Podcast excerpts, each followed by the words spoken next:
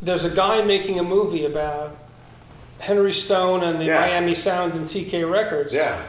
And he started interviewing people and he said, Well, I want like a couple of minutes out of everybody. And he sat with me for two hours. Hmm. Yeah. That makes sense. So I'm going to be a movie star very soon. You are. Do you have an agent? Are I'm you going ready I'm for the going offers? Be, I've decided I'm going to be impossible. I'm going to be just like You've decided. I've known you for 25 years. You've, you've arrived, man. oh really? It's an art form now. Yes, like a good wine. You want impossible? I can be impossible. I've had it happen to me so many times. I know exactly how to do it. Yes. Oh, I, ca- I cannot wait. Um, well, I mean, so how did Somebody you for find... Spielberg to discover me. I'm going to be. Oh, he's coming. I'll be the Tyrannosaurus Rex in the next. Uh, this Jurassic, yeah, smiling. Yeah, I, I can't. I cannot wait. But so, like, but that experience was that. I mean, you don't really do a lot of that kind of stuff. That you know, was it? you know what's funny? I, I you know Henry died a couple of weeks ago, and so uh, I had two people call me who had music business blogs asking me to write a, an obit about uh, you know Right. rip, thinking that I'm semi-literate, which Right. being in the music business is not tough. If you can string three sentences together, you are. Three. wow, you're really being generous. Yeah, then you're almost Faulkner. you know? Yeah, that's a James Joyce. Uh, yeah. Yeah. So they, uh, so I did that, and, and actually they were pretty good. That's cool. I mean, you know, so how did you, you know, what actually I've never, I've known you forever. I never knew, because I knew you, you know, I knew you through my old man, and like, you know, by the time I met you, you were already, in, you were basically actually one of the reasons why I wanted to talk to you is like, um, act- actually an early adopter in the whole licensing thing, the special marketing thing. We don't generally talk to people that are on the other side of things, but I do find there's Mm. That was the creativity. second half of my career, basically. Yeah, but there's creativity in that. Yeah, oh, and there's you know, absolutely. Mm. it's not just strictly numbers. My whole career has been based on licensing as well, but from the creative side to straddle both worlds. if you get friendly enough with some of these, you know, the advertising people and the, the, It's the not television possible. people and the movie. Well, I don't try to get friendly with them, but they call you up, they ask you for things. No, it's not being friendly. they, I, they, they like to call me and ask me to do things based on what I already do and then tell me why I'm wrong. That's that's that's what I know. well, in my case, you Barton know, Fink. i- i- as I always like to tell them, you know, that some of them would say to me, uh, "Well, we want Elton John," or something. Just Yeah, say yeah, I was yeah. working at Polygram or YouTube Yeah. or whatever the hell it is. yeah, yeah. And they would say to me, "Well, we want them," and they would say, "That's too much." And I said, "Well, and if you really understand the licensing business, there, there is a general format in which we all operate under. Yeah. You know, the like, let's say a movie, the, the beginning theme costs the most, the end theme costs the second amount of mo- the Sure. second most, and in between that, it's based on how much time in the movie it's used. Uh, you know, thirty seconds, fifty seconds, two and a half minutes." Yeah, yeah. You know, like in your father's case, you know, Yeah. when they, they played the first time I ever saw your face in uh, in Play Misty for me. A- and it was the opening titles, so it's like yeah. yeah. So you pay you pay a lot more for that. Yeah. So there's there's a kind of a general idea because otherwise you're negotiating hundred. You know, every movie would be negotiating seven hundred songs. Sure. So there is a general range in which we all operate. Right. And and people like that sometimes they would say, well, I want Elton John, and I'd say, well, you know, okay, fine. Yeah. It's it's XX because Elton John's a substantial artist. and- Sure. and they would say, Well, I, I can only afford half. And my answer would be, I'd give them two answers. I said, Let me ask you something. How much are you spending on this movie? Yeah. And they'd say, Oh, it's a big movie. It's $100 million. Yeah. And you're arguing with me over the beginning theme, a piece of music, and you're arguing with me over $50,000. It's like an Is that it? iconic artist. Yeah. Yeah. That's their job. Because those people don't think the music matters. They still don't. And They they, don't. they think it matters less now. So you, you know, Yeah, it's they like- don't realize how many how mu- often the music. The smart ones understand that the music motivates, the, you know, not motivates the film, but drives the film to some degree. Right. I mean, the story is everything, of course. Yeah, yeah, yeah, But I would get people like, you know, they'd say to me, "Well, I'm not going to give you that much," yeah. and I and I would say to them, "Well, look, you know what? Here's the deal. That's how much it costs, and, and let me point out to you that I have the Elton John monopoly, so you can't get it anywhere else. Right. So it's not as if it's not like Yeah. like other things where you know they're so used to having, as they refer to everybody as a vendor. Yeah, yeah. You know, you can go buy a pencil from 50 different people. Yeah. Yeah, you want Elton John, man. Yeah. you come to me and that's it. Yeah. But then at the same time, you have to be reasonable with people. that's course. why there's a general there's a general range in which you operate. Sure. You know, let's say in an opening theme years ago, it could be anywhere from 150 to two and a quarter, or you know Yeah. something like that. Yeah, yeah. you know, the, the fuzzy snake gets 150 and Elton John gets the two and a quarter. Right. And, Well, here's the other thing now that happens is that lo- a lot of times now they'll blow all their money on the Elton John song or or sort of like you know similar level of artist, and then they literally have hun- you know I had a major major major movie come to me and want to offer me like four hundred bucks for a track. And you just laugh. You just, Tell them you're no. just well, no, it's not even no. It's the conversation just ends. You know, Yeah. it's just like, but you know, they've spent all their money on one A-list artist, and it's Yeah, just that's- ridiculous. The, one- the thing that I know to be true, to be true Mm. is that's not accurate. What do you mean? Well, that they don't have the they. They, they, they can find money. of course they can. They can- they I can mean, find they more. always can. But the thing is, Okay, they, we're talking are about rock those- stars when they don't have to spend the money. That's all. But, Well, I- as But I I always don't- say to yeah. them, I always say to them, look, the amount of money you want to spend, I can give you, you know, Mm. the fuzzy snake. You know, you want Elton John, you pay for Elton Here's John. Elton Brand. Yeah, right. I'll give you Elton Yeah, Brand. there you go. Yeah, he's, he's yeah right. He played for Duke for all those years. yeah, exactly. But you know, Now, I'll tell you a funny story about licensing. You'll get a kick out of All this. right. When I first went to uh, Polygram, Mm. and I was in special markets, and nobody knew me. right. You know, they didn't know my career. As you well know, I'm one of those guys who knows a lot of people, and Yeah. you know, I'm either someone you love or hate. It's, And sometimes both, yeah. and sometimes both at the same time. Yeah. Uh, so if someone said you're an acquired taste, that's what someone told me about myself. I said, yeah, you know, okay, fine. Yeah. And so, and so was your old man. I think that's why we were so friendly for all those years. But when I got there, they were having this huge problem Uh, in that um, the village people would not give them YMCA. For anything. For, well, a specific movie they were doing, um, Alright. Wayne's World. Wayne's Oh, World. really? Wayne's World Two. Okay. The the director got so excited about the scene he was going to do that he went and made the scene. You know, Sure. he spent all the money on it. Yeah, yeah. And everybody, the CEO, everybody had talked to these guys. You know, there was the two guys who, who basically were the village peoples, a guy named Jacques Morali and uh, Henry Bellalo. Now, when I was at TK, we had done two records with them. Right.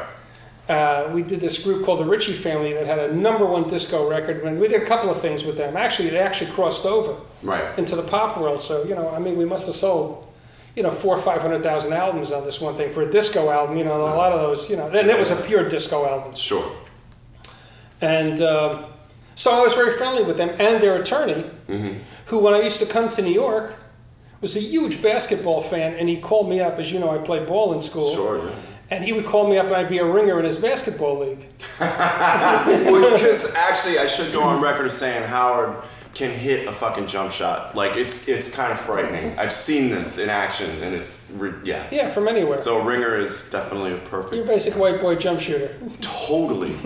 Yeah, that's great. Yeah, I told you that story about how your father and you know your father made seventeen thousand dollars from me shooting jump shots against, against some of the Philly guys. You know, uh, No, you- well, I know it, but they don't. but we'll yeah. tell that later. Let's Yeah. finish this story. First. Yeah, yeah. So this So- guy wants so- to see a ball game. He's coming to Well, town. nobody would nobody would uh, give them this thing. You know, the CEO Yeah. had called them up. You Yeah. know, called up the attorney and the COO and the film people. And the reason was is that they were trying to relaunch the Ritchie family. Oh God! And so they are didn't holding want it hostage. anything. No, they didn't Yeah. want anything out there. Yeah. But hey, I mean, you understand, Jacques Jacques Morali was a brilliant, complete queen, Ah, okay. and he had a view of the world that was, you know, Yeah. extremely pro- proprietary about how he handled it. Sure. I mean, look, he did a great job. Yeah. Whatever you think of this guy, he was. I had to actually, when, you know, we, we, we had the Ritchie family one time at one of those clubs in New Jersey, Yeah. you know, where wise guys owned it. Yeah, yeah, yeah. And I had to ask the guy, look, please don't kill him. He's in the middle of making a record. Yeah. I need him. I need really Yeah. I'd like to nah, do just favor. a brilliant. I Producer, just said, look, you know, brilliant. yeah. just just talk to me. Yeah. I'll take care of it. You know, because that Gotcha. was not exactly a match made in heaven, as my No. mother would say. no. All right, so nobody would give him this record. And I just had gotten into Polygram. I'm sitting in this meeting and they're talking about their problems. And we're going to, I don't know what we're going to do, what we're going to do. And, and I said, well, why don't you let me give him a shot? And I said, what can you do? Yeah. I said, look, I know the people. I said, can it hurt? Yeah. So I call up Hmm. this guy, Steve Kapitko, who's the attorney for, the, for these guys. Yeah. Uh, And I said, Steve, I'm over at Polygram now. He said, Yeah, I read. And I said, He said, Yeah, you want to talk to me about the village people? And I said, Yeah. He said, Look, man, Jacques and Henry won't do it. I said, Do me a favor. Let's get the four of us on the phone. Let me give it a shot. Hmm. And he said, Okay, we'll give it a shot. And if you remember the movie, it was a scene do, in which, actually, in which yeah. the two knuckleheads, you know, Yeah. that they're, they're running Dana around in the Carvey middle and- of nowhere, yeah. and they, they run in, you know, they're hiding from somebody, and they walk into a club, and then you know, and somebody, and it, it's uh, they're on stage doing um, someone's a group's on stage doing uh, uh, YMCA. Right. It was actually a cute scene. Yeah, they become part of it. Like, yeah, uh, they, yeah, it's, it's a whole thing. Yeah. And they, had, like, as I said, they had already cut the film. You know, they already produced the film, so they had you know a pile of money into this already, and they loved it. They wanted to use it. Right. So um, he says to me, he goes, uh, "So get these guys. We get on the phone." Yeah. And Henry says, they're going to make, you know, oh, I I don't want to do this. The Ritchie family are coming out. And I, I try to say, look, you know, uh, What, what on earth? I, I, I shouldn't even bother. No, go What- ahead, does- The Ritchie family has nothing. I mean, not the Ritchie family. Oh, uh, YMC Village people. Village people. I Village was- people. oh, they're relaunching the village people. They're relaunching All right. the Village people. I, I had a, You know what's I- funny? I worked on. I had a that record. dyslexic moment when I Yeah. went back to Village Okay. People. I worked on that relaunching record, by the way. That's a whole other story. Yeah. but yes. So, and I said, well, look, for, number one, if you're going to relaunch the group, Yeah. This is it. this is, look, Yeah. you- you're going to be in a national, you know, you're going to be in a movie. Massive. He said, "I don't care. I don't want any. I, I, they're making. They're going to make. They're making fun of my group." And I said, "Henry, Hmm. you got one guy dressed like Coach Cheese. One guy dressed. I said, Yeah, one guy looks yeah. like Wyatt Earp, and I don't even Yeah. want to. I don't even know what the hell the other three. Yeah, guys yeah, are. exactly. I said, so I think that you know, I think the part of the you know that part sailed Yeah, already. yeah. I said, look, I can get you a pile of money, Yeah. but you got you got to. I said, this can't go on forever. Yeah. He said, "But look," I said, it's, Well, it's, yeah. "Trust me, it's good." He said, "Okay," and I'll trust you. So I trust you. It's good. Right. So I called up the I called up the uh, movie company. You know, and I talked to the whoever the music coordinator was. He said, "Do you want your name on the f- in, in the credits?" And I said, "No, but I want three times the rate for these guys." I said, "That's the number." I said, "You got until tomorrow to do it." Wow. I mean, it's. And he said, "Do it, do it, do it!" Oh, you Yeah. know, like he said, he says, "Oh, you have to come out for the, uh, you know, Yeah, for the premiere for the and the- premiere." I said, "Yeah, no, Yeah. really. Yeah. So Yeah, you- fly you- out to California to go see a movie." exactly. Thanks, guys. You But know. the thing, it, it was really interesting at that moment. You know, it was a very funny moment in another way because all of a sudden these guys, you know, who hired the schmuck to do special markets, they're thinking, yeah. man, this guy, you know, it was Yeah. like they had a whole new perception of me because they'd always heard that Smiley's one of these guys who knows a lot of people. Sure. Yeah, and So well, then you deliver on your relationships, and then Yeah. you know. My favorite thing is in a position like that, you do something like that, and I know you buy yourself another contract, or you buy yourself extra. It's like having a hit. Yeah. It's like being an A and R guy, and you know. But I actually okay, but let's go way back in reverse because I, what the hell is an 18 year old Howard Smiley high school graduate thinking about going into anything connected to the music business or like because that kind of cracks me up. I know. All right, well, I only was interested in two things in my entire life, Okay. which was basketball yes. and music. oh, oh, I thought you okay. I thought you maybe say something else, but yeah. No, that came yeah, later. That's the third thing. Okay. That came later. That had problems. we don't need to touch That on was that. that was wrought with things I never understood and still don't Brought understand. with eminent peril, as W.C. Fields once said. Yeah, no, I still don't get that. The only thing I figured out is uh, I listen to my son now when it comes to girls Okay. because I never got it. Music, basketball. And I, you know, I played I played like four instruments. I played trumpet, I never trombone, knew that. yeah, Really? yeah, trumpet, trombone, cornet, and percussion. Okay. All less than mediocre. All right. So you sucked at all these instruments. I get it. Uh, Yeah, yeah. I, I, I will tell you a funny moment I had. I was I was sitting in a studio one time. we were we were, had that jazz label at TK Right. that your dad made a couple of records for us. What was it called? it was called Marlin, Yes. and there's the logo for it up Holy there. shit. Yes. That's the logo. That was Yes. that was the, The- artwork the- Oh, for the for the label for the label itself right there. What the hell did he and your produce? and your father had Oh my had a subsidiary Marlin called Wolf. Oh my Records. God, Kenny Barron. Right. He, he signed it, He Kenny had- Barron. he had a- I mean, yeah. So Robin and that's how Pinata. really yeah. That, I, had, I had met your father before that in the Atlantic days. Oh wow. He, Okay. he discovered me really early on. You know, when I was just a kid, wow. All right. he thought I was something special, which certainly gets to your father's judgment. A Jew at the jump shot. yes. Nothing like a Jew at the jump shot. Yeah, and and so um, uh, I I went to school. You know, I was playing ball in Yeah. school, and I got a job. A friend of mine had gotten a job. He had dropped out of high school. I mean, he dropped out of college. Never went to college. Uh, went to work for A and M Records, and then came back to Miami. And they put him in Cleveland, and they gave him a job in Miami as a promotion man. And I was a college rep for A and M Records. Oh wow. Yeah, as a, as a you know like Yeah. nineteen or something, Right. and uh, it was a great job. Well, how'd you even get to that? I mean, like. Well, this friend of mine, you know, they were starting to put college reps on, you know, because Yeah. every college had a radio station. Sure, so they and knew- Miami was a cool place because Miami, you know, don't forget the university. The, the problem with most radio stations is in colleges, you know, they, they have like you know twelve watts. Yeah. You know. you know, Yeah, exactly. they- yeah. You know, they, you know, if you if you move too far to your left. uh, Yeah. but the interesting thing about Miami was it was right in the middle of Carl Gables, yeah. and so unlike most universities, you know, it was right in the middle of a city. Right. And so, not only do you have the University of Miami, which was a pretty cool place, you, you you really got a lot of Carl Gables. So the, the radio station actually sold some records, Right. and so my job was to take all their stuff and Right. smoke dope with the DJ and Yeah. listen, and, he played the records. You know, it's, Yeah. it's great. I mean, it's fabulous. You know, I couldn't couldn't. And, and I got friendly with all these people, and it led to me getting a job in the summertime. Uh, working for a record distributor, which was Tone Record, Dist- uh, T- I mean Campus Record Distributors, Right. Okay. and uh, somebody got sick one day. You know, I was working in the warehouse, Yeah. and somebody got sick in my second year doing it, and they said um, uh, they gave me the sales job there, phone sales in those days. You called up record stores and sold Sure, all this yeah, stuff. yeah, told, yeah. hey, we got the new record out by this guy. You know, uh, then here's who's on it. You know, you, Yeah, you yeah. really kn- you could sell music Yeah. to the records to the independent record store owners because there was guys in their 20s and 30s who music was important to them. Sure. It's not some buyer today, you know, like some buyer at Target who doesn't know the difference between a record and a, Yeah. Uh, you know, it could be a roll of toilet paper he's selling. Yeah. They don't give a shit. No. And so um, at the end of it, they asked me if I wanted a job, and I said, well, you know, I'm actually in college, I can't do that. Yeah.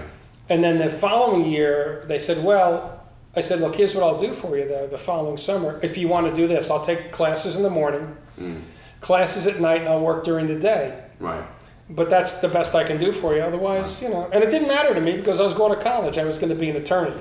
Oh. Okay. Well, that's what my folks said. Why don't you try being an attorney? We already have two doctors, four dentists, and three math PhDs in the family. you know, your classic Jewish family, you know? You're a pain in the ass. Be a lawyer. Yeah, right. We need a we need a lawyer to you know to take it, you know to what's when the doctors and the dentists screw Yeah. up. Yeah, somebody can take care of them. So yeah, somebody can defend them. And so um, they said okay. Surprisingly, and it was funny. I didn't care. Ah. I just said to the guy, "Look, this is all I can do." I said, Right. "It's really. I'm not trying to do it." I said, "This- "It's not like there's a negotiation." Yeah. So I took the seven o'clock in the morning classes and the seven at night classes, Yeah. and worked in between. Oh. Perfect. Yeah, and uh, and so, you know, when I finished school, it's sort of like you know, a thing evolved, and there I was in the music business. All of a Wow. sudden, I was I was working for the record distributor. When did you meet Henry? When did you? Was that later or was I mean? Two years, two years into this, okay. two, Mm. Oh, Yeah. two years into this, um, I sort of started to get a reputation for because in my days you did sales and you did promotion. Right. And And I Mm. I was one sort and of- the same. I mean. it- No, they, no, they were different, but you did both. Right. You know, it's not like you know you promoted radio stations and you sold stores. Now they Oh yeah, you're right. Later yeah, that- on, they became two jobs. Yeah. But, but at that point, you know, you wore multiple hats. Yeah. And so uh, I was doing both, and I, you know, I started to get a reputation. And I met the guy who sort of was Henry's GM, a guy named Milt Oceans. Okay. And Milt had discovered me and asked me a couple of times if I wanted to work for Tone, and I said, eh, I don't know. And I said, it just seems like a lateral job. Yeah. And then so he offered me the job of running the one stop, Right. which I thought that's different. That's interesting because Tone. Explain what a one stop is. Just 25 words or less. Yeah. A, It's a just Mm-hmm. distri- a distributor, if you're the distributor, you handle certain labels. Right. Much like much like you could be the distributor for, for washing machines. Right. You know, you, you, you handle Amana and the guy across the street handles Westinghouse. Right. You know, whatever it is. Yeah. So Tone, TK, ha- I mean, can't, it was Tone Distributor, Mm-hmm. had their s- had their uh, bunch of labels, and they were the bigger one. But we and the guy who runs the one stop buys everything that's outside of that. Right. And we were a very aggressive place. We sold all over the country. And, Yeah. and Henry was really aggressive about it. Yeah. And I would make deals for people. I would buy huge amounts of records and sell them all over the country. Right. Which, frankly, is not what people wanted you to do, but they didn't care. It was a nod, nod, wink, wink. Right. You know, they didn't really give a damn.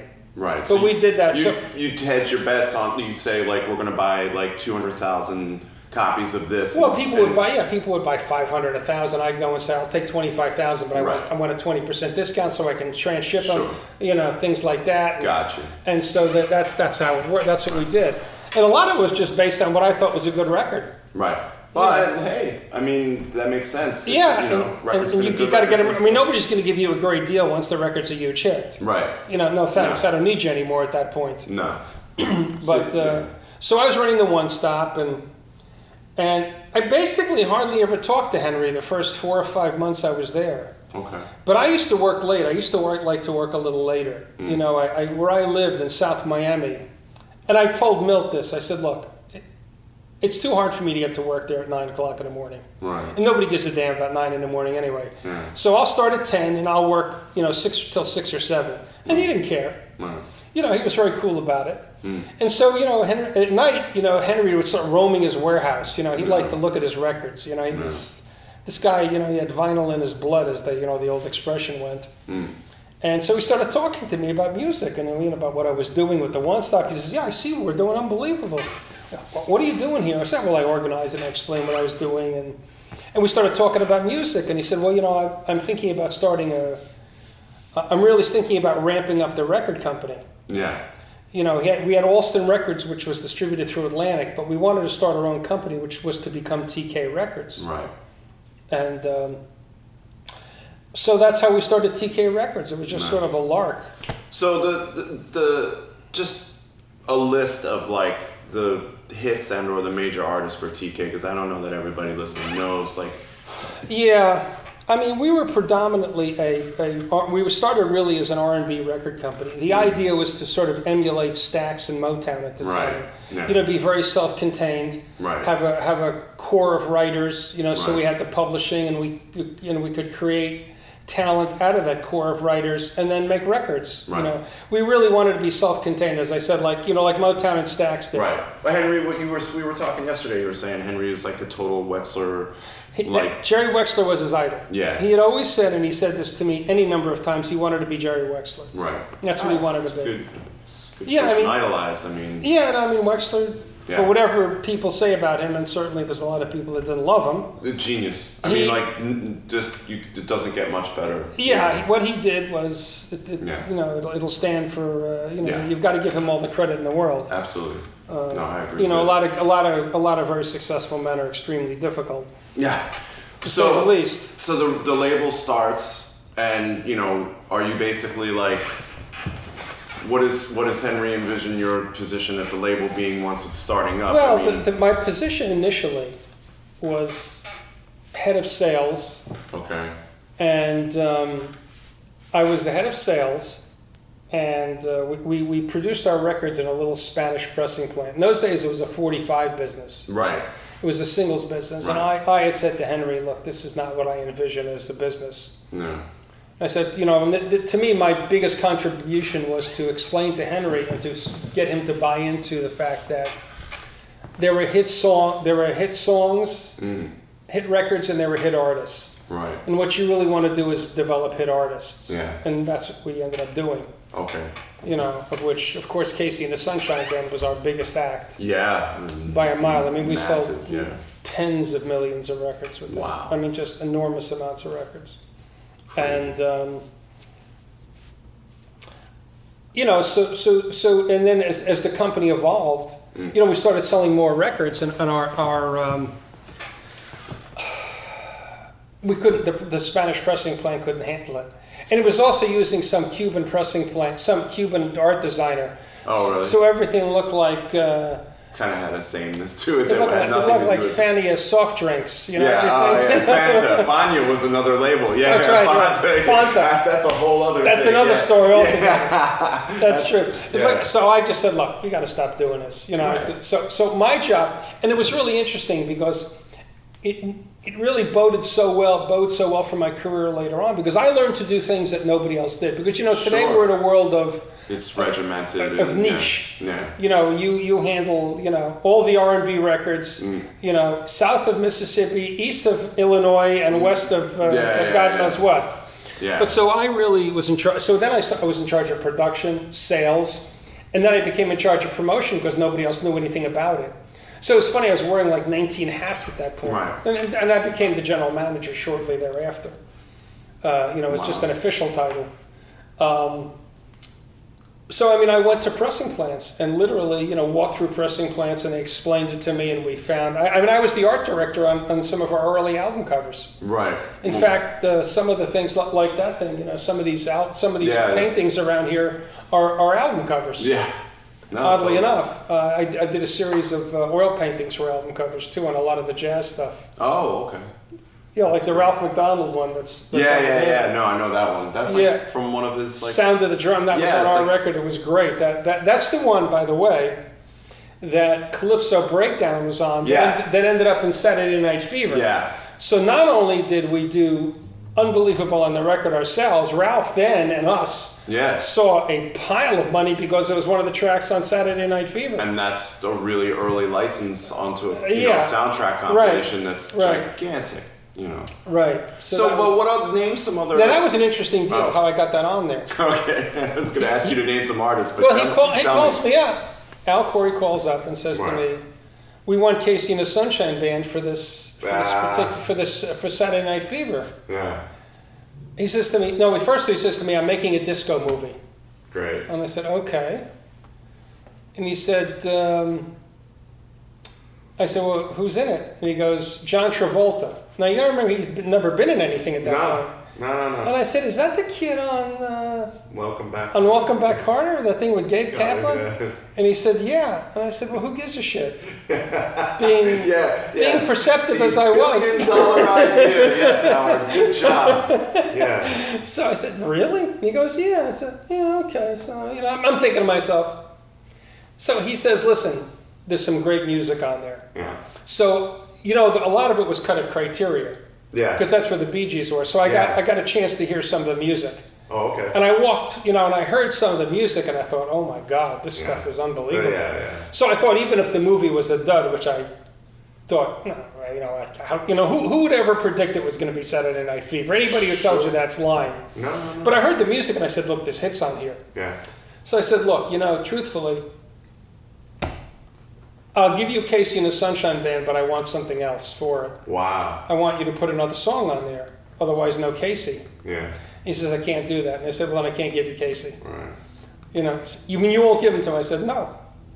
And I said, you know, I'm it. Yeah. yeah, I said, that's I said, the it. buck stops here. Yeah, yeah, yeah. He said, I, I've got a record out right now by this guy, Ralph McDonald, that's, which was a jazz artist, Sure. but this Latin flavored Yeah. R&B kind of Caribbean thing was banging in the clubs. It was doing Yeah. unbelievable. And it was streaming up the disco, the disco charts, the jazz charts, and the R&B chart all yeah. at once. It's a great record. Yeah, I I mean, it really was. Yeah. And so he said to me, Well, I said, Well, how about if I make you a deal? If it goes top three, you put it on. Ah, right. So you put it on. Yeah, and if it yeah. doesn't, and I, and I get Casey and Ralph, Yeah. if it doesn't, I'll give you Casey. right. But th- and that's the only deal I'm going to make you. Yeah. He said, "You got it." So I then called up Bill Wardlow, who ran, who ran yeah. uh, Billboard or Billboard's yeah, disco yeah, chart. Yeah, yeah. And I said to Bill, "You've been asking me to give you these two acts, and I've been I've been saying I don't know if they'll do it. yeah. They will do it Yeah. under these conditions." Yeah. Now the truth is, ended up to be the record was big enough to go yeah, yeah, yeah. to that- go to go top five anyway. But you know, I wanted to Yeah. hedge my bet. Sure. You know, I was so that's Once how. Ralph, you know, you know, sometimes jazz guys get a little pure about like their art. But And after he saw- ultimately, you know, he's he had Yeah, a but after we massive saw the hit. first paycheck for three hundred, Yeah, I was just gonna say, dude. Just, and then, and then came just the two of us. Yeah. No, no, no. It's no after, coming. after we saw the paycheck for the, you know, for having one song on that record. I mean, let's face it. No. You know, if you had anything on that song on that, on that album at all, you made huge money. I mean, huge money. huge one. Like, And, yeah. and so that's how I got that on. That's how the, that's the deal I made with the guy. That's that's great. So, and, and I was starting to ask you before you told the story. Just give me a list of like for for that run because I know there. I mean, you were telling All right, me there you was- hung out with Pryor, so that means you s- distributed comedy records. You had R and B records. Yeah, you had yeah, jazz, yeah. Well, that's when I worked for the label. When Right. I worked for the distributor. Right. Now we had Richard Pryor, who was on Laugh Records. yes, that that's And and they would, you know, people in those days would do promotional tours. right. and and so I had all the comedians for some reason. Hmm. You know, like I mean, which was great. Yeah. You know, because they thought, oh, Well, sometimes comedians are also Yeah. a pain in the ass. th- that's true. But, But I, I had I, I was very fortunate. I mean, Yeah. I had Carlin. I traveled with him and Pryor and Carlin. and, and Pryor and, and Yeah. Rodney Dangerfield, who was a Ah, treat, nice, and uh, yeah. and even Robin Williams. Yeah, yeah, Because he had yeah. that record Early- on Casablanca. That's right. So, and Pryor came down, and uh, and he, he actually had he was he went from laugh to a label, a very narrow label that nobody's ever heard of called Party Records, Okay. No. and it was it was a subsidiary of Stax. It was it was their Yeah. own label, but Stax was distributing it. Right. And that was really his career blew up because that was the That Nigger's Crazy album. Yeah, no, that's it. That's Yeah. that's the that's absolutely the one That- that, and blew so it up. just as Well, the- wasn't that a label that he, he and his lawyer owned, or was Uh, that it may well have been. You know, Yeah. I, I was 21 or 20. Yeah, yeah, I was yeah. 21 years old. I, Yeah. uh, you know, I, I mean, I don't. I'm, I'm assuming you're probably right. It was, Right. it was probably him. And you know who also owned part of it? David Banks. oh that yeah Reverend David yeah Banks. abs- uh, such a I, genius. I, I know that because Yeah. I, I got a call from Banks one day when Pryor was coming down, okay and so I traveled with Pryor all through the state of Florida for a week, which was hysterical. I had the Yeah. funniest week. And he, so me, it was me, Richard Pryor. You know, a, a trunk full of records. yeah in my red Corvair convertible. Now, if you remember the Corvair, that's that's the that's the uh, uh, what is that that's the car that Ralph Nader did that thing unsafe at any speed. yeah that's the yeah So when I used to take it on the road, I used to take a you know you know one of those cement blocks from building. Sure. And, that, and th- there, there, it was a rear engine car. Yeah. So I used to put the block in. I used to put the block in the front, the cement block for stability. stabi- yeah. Uh-huh. Yeah, for stability in the car. good lord so you got you and Pryor me and driving me and through- Pryor driving through the state of Florida. oh that's great. I had it was so much fun. It was so much fun. Ah. all right so all right so that's at the distributor but a TK was T, TK Uh, so really you want the late the, yeah just some of the to be, artists like, we had? yeah just so Oh, well, of course, Casey and the Sunshine Band Yeah. was the biggest one, and we Yeah. had Betty Wright who had multiple hit oh records. she's yeah Yeah, Betty had some great records. We had uh, we had uh, beginning of the end. Remember that song "Funky Nassau"? Yeah. We of course we had George McRae who ended up having yeah the biggest dance record at the time in the history of Europe, and it Yeah. was really the first. Rock Me Baby or Rock Your Baby. Rock Your Baby, yeah. It Rock was Your it Baby. was really the first international. s- It, it, it was the it was the genre changing record. Yep. That was the first international disco hit. I mean, we I'll tell you something. My first memory of ever hearing a song on the radio Yeah. is that song, and I just it that is an incredible record. It That's was- an incredible. it was record. frightening because Yeah. we were the small little company, Yeah, and I'm sitting there in my office. You know, I'm, I'm promoting the record and s- doing sales at the same time. yeah. And in one afternoon, I got orders for seven hundred thousand records. Yeah. I mean, I, I I called Henry up in the morning because Wow. Henry never used to come in before eleven o'clock. Right. And I, I said, Sure, that got him to come in. I said, look, we got an issue. I said, here's the, here's the good news and the bad news. The good news in we just we just got an order for more records than we sold in the last six months. Yeah. The bad news is, is bad we news just is- got more orders for more records than we did. Ba- yeah, that- right, exactly. And our, Yeah. our capacity to produce records is at about 120,000 a week. Yeah. So I then, with masters in my hand, Yeah. I had the mothers in my hand. Yeah. You know? Yeah. Hey, When he's are- referring to the tapes, the actual like. Y- y- Yeah. yeah, the things you give, you give the, you give those to the plant, and, Yeah. they, and, they, and in those days there was something called injection molding. Yeah. you know, and they would slap the, you know, the, the- Yeah. this thing would act as the, as the, uh, It's like the it's the mold. it's the mold, yeah, ju- just like you'd make a toy. Yeah. Just like, you know, Tyco would make a toy, same kind of thing, it's injection molding, only Yeah. you make a record out of it. So you have to find like six more plants. So to, I, like- ha- I, I went around and I found a guy at this great company in, in Long Island called Shelley Products who really could crank out records. Oh, that's great. And then we found a couple other people, and so we got our capacity up to about half a million, or, in, and really about six days' time, about Wow.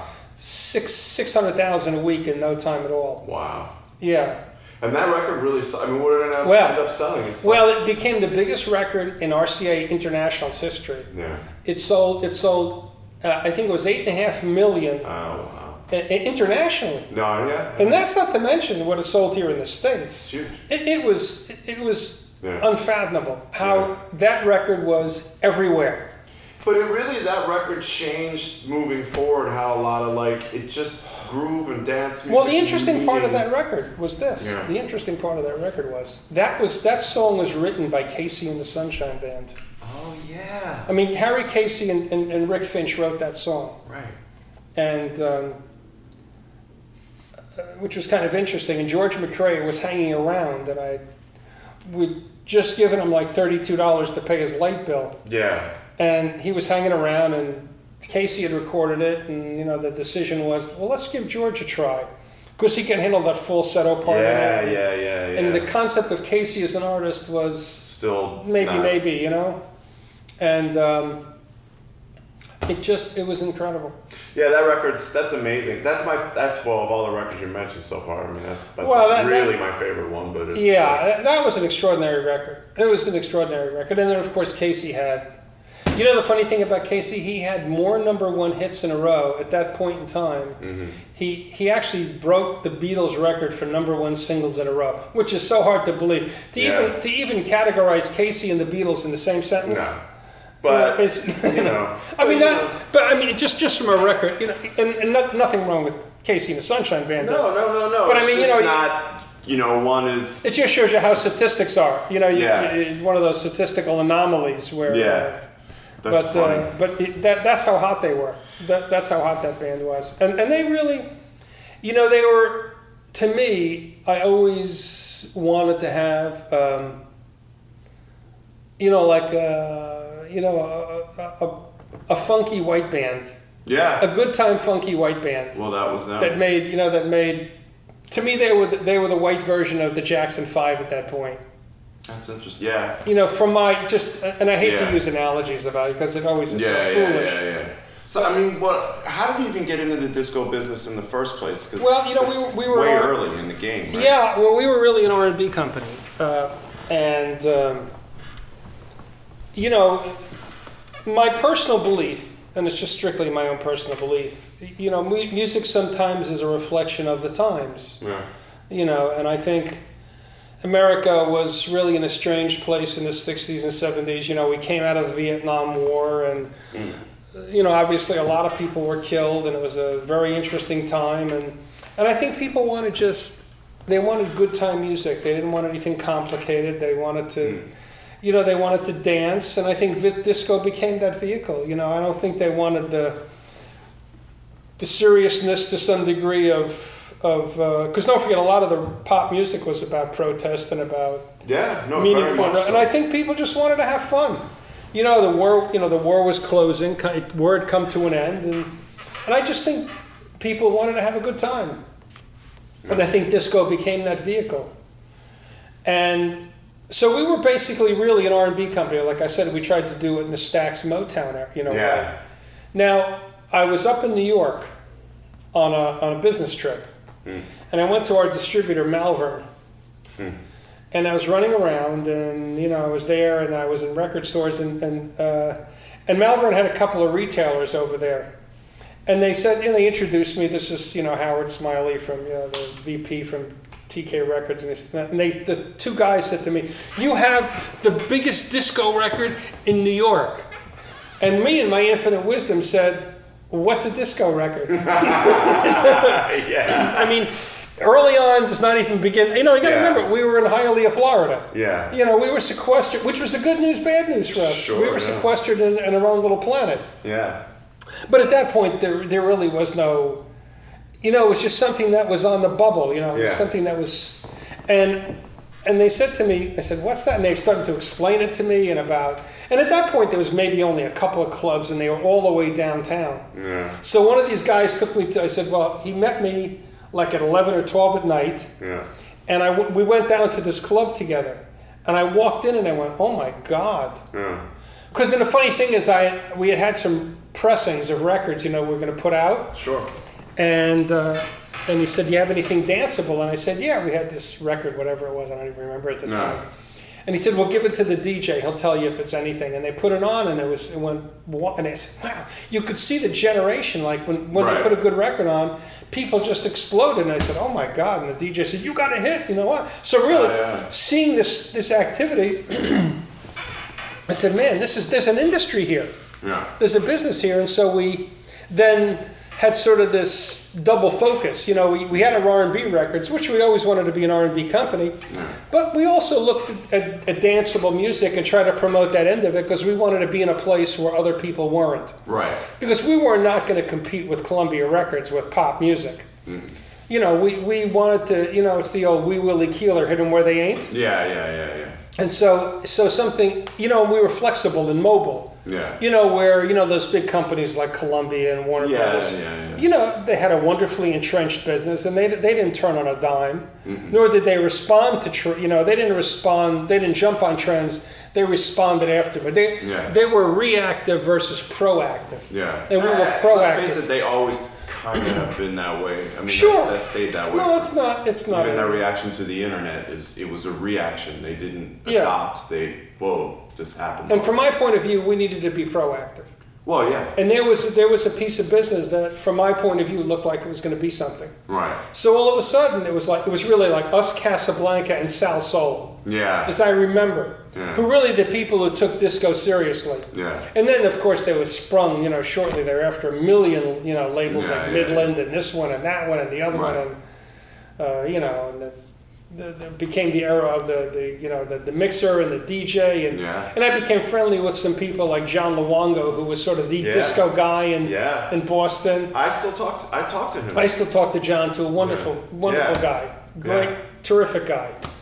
And John sort of, you know, I listened to what he had to say. And when I was up in Boston, um, we went, you know, he helped me with the clubs, Mm-hmm. and and I, you know, he, he had his magazine out, and he also had a radio show which I did an interview on, which a Oh, few yeah. times, which he, That's which is pretty funny.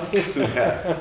Wow. But so that's kind of how we got into disco business. It was really, frankly, you know, by ac- by accident. But I mean, I say it's by accident, but sometimes an accident, you have to realize you're about to have an accident. Sure. You know, I could have looked at, you know, we could have looked at this and said, Yeah. yeah, you know, great, thank you very much. Yeah. Next case. Exactly. Let's go back to making records that you know that we can put on the air and you know in the in the Chitlin circuit. Sure. But we reacted to it, and it really was a very important piece of business, and it gave us sort of an identity. Yeah. It Very really much gave so. this little, you know, and it created what ended up to be the Miami sound, Yeah. and this sort of R and B and dance thing at the same time. Well, I was gonna say because you know if if you were setting up a stable of writers, did some of those writers start out as being R and B guys and said, "Well, hey, wait a minute, I can work in this other thing"? Were there guys that were like R and B guys that said, "I can make dance records" and that had hits, or was I, it I, I think I think the diff- I think the change was really in in the production itself. right? You know, because I think what happens is if, if you you just think about something from your neighborhood, Phil- you know, Philadelphia with Gamble and Huff. Yeah. I mean, they were always great writers, Yeah. but all of a sudden they had the biggest dance records in the world. Right. at the same time. And I think a lot of that was everybody went to putting a lot of sweetening on records and things Yeah, like yeah. that. So so I think the the basic R and B record produced in you know for multiple genre Yeah. really were the big winners. Yeah, because they were 'Cause you great make- songs yeah. and they were really well. And you made. and you made yeah like Yeah. you know they put tons of strings and horns and Yeah. you know they made them they made them Yeah. they made those records danceable you know a, a disco type record yeah. at the same time, but they were still great. You know, I mean, look, Backstabbers. Yeah. Well, any of those Yeah, things. yeah, yeah, Fuck, yeah. Look at all those Gamble and Huff records. Would anybody say that Gamble and Huff were, were dance producers? Mm-mm. Hell no, but I guarantee you, Yeah. they sold tens of millions of those records. Were so you know you, Yeah. you, you couldn't walk into a club and not hear Harold Melvin or Yeah. or you know uh, the the Three Degrees or. Yeah, OJ's. OJ's, yeah. right, all of that. I mean, Yeah. backstabbing like yeah, that. it's You know, such it a was- yeah. like classic. Right. Yeah, but it's interesting because those guys would have maybe gone in a specific direction, but because of what was going on, because of labels like yours blowing up, they had to. They react. adapted. Yeah, they, had They definitely adapted. They adapted, and and, And and I succeeded. think yeah. So so Yeah. they I think it was. It's not that they're, they they still made R and B records, Hmm. but I think in the production process Mm, they became like multiple genre records. Right. Right, right, right. And frankly, what it did was, from my point of view, it also sweetened those up enough because those are the records that crossed more. yeah. You know, like Stax didn't cross a lot of records. No. You know, I mean, Stax was an incredible company, Yeah. but you know, But I it mean- was its thing. And I its mean, they thing. were just absolute pure funk, Yeah. and, and I and so they sort of, you know, not not that what they did was j- just not extraordinary because Yeah. that was an extraordinary company. No. That's- But so I think, a- as I say, the, the it- it ended up in the production itself and the Yeah. smart. I mean, like like the OJ's. You, you think about the intro to Backstabbers. Yeah. I mean, s- look at all the great dance records. You know, Yeah. like they seem to have, there was there was some commonality of those great intros. You know, Yeah, those yeah, great yeah. instrumental intros. Yeah. You know, like Sister Sledge. You know, Nile Rodgers. you know. Yeah. Well, Chic is like to me, Chic is the the height, and you might disagree, but uh, you know, Bernard Edwards and Nile Rodgers looked at a specific thing, and they brought Yeah. this aesthetic from like. It's funny. I've heard him interviewed, and it was like his whole thing was like Harlem Renaissance meets disco. So there's a sophistication and class Yeah. and a level of slick production meets great song. And don't forget, Luther Vandross did all the vocals on the Yeah, records. yeah. I mean, he was, you know, obviously there's the two female leads, but Luther would arrange, and and those those records are spectacular. They're- they're great They're, they're records. really spectacular. They're great records, and, and they they were really they they set they, they're one of those groups of producers, you Yeah. know, much like uh, uh, Freddie Perrin and some of those Yeah, other guys yeah, yeah, yeah. that sort of set the tone for Yeah. what dance music was. Yep, absolutely. You know, and, but I, I think if you look at the great, the best disco records to a large degree, because there was a whole lot of Euro disco, Sure. and that was to me that was like pablum. I hate Well, to admit it, it was but- it was great in a club. But it informed those guys. Yeah. It really did. They, you know, like the Sergio, Mor- you know, Marauders and the you Giorgio know, Moroder. Giorgio Sergio. Yeah. Moroder. Jesus okay. Christ, Giorgio. I'm- Yeah. Yeah. Giorgio Moroder. I mean, that stuff.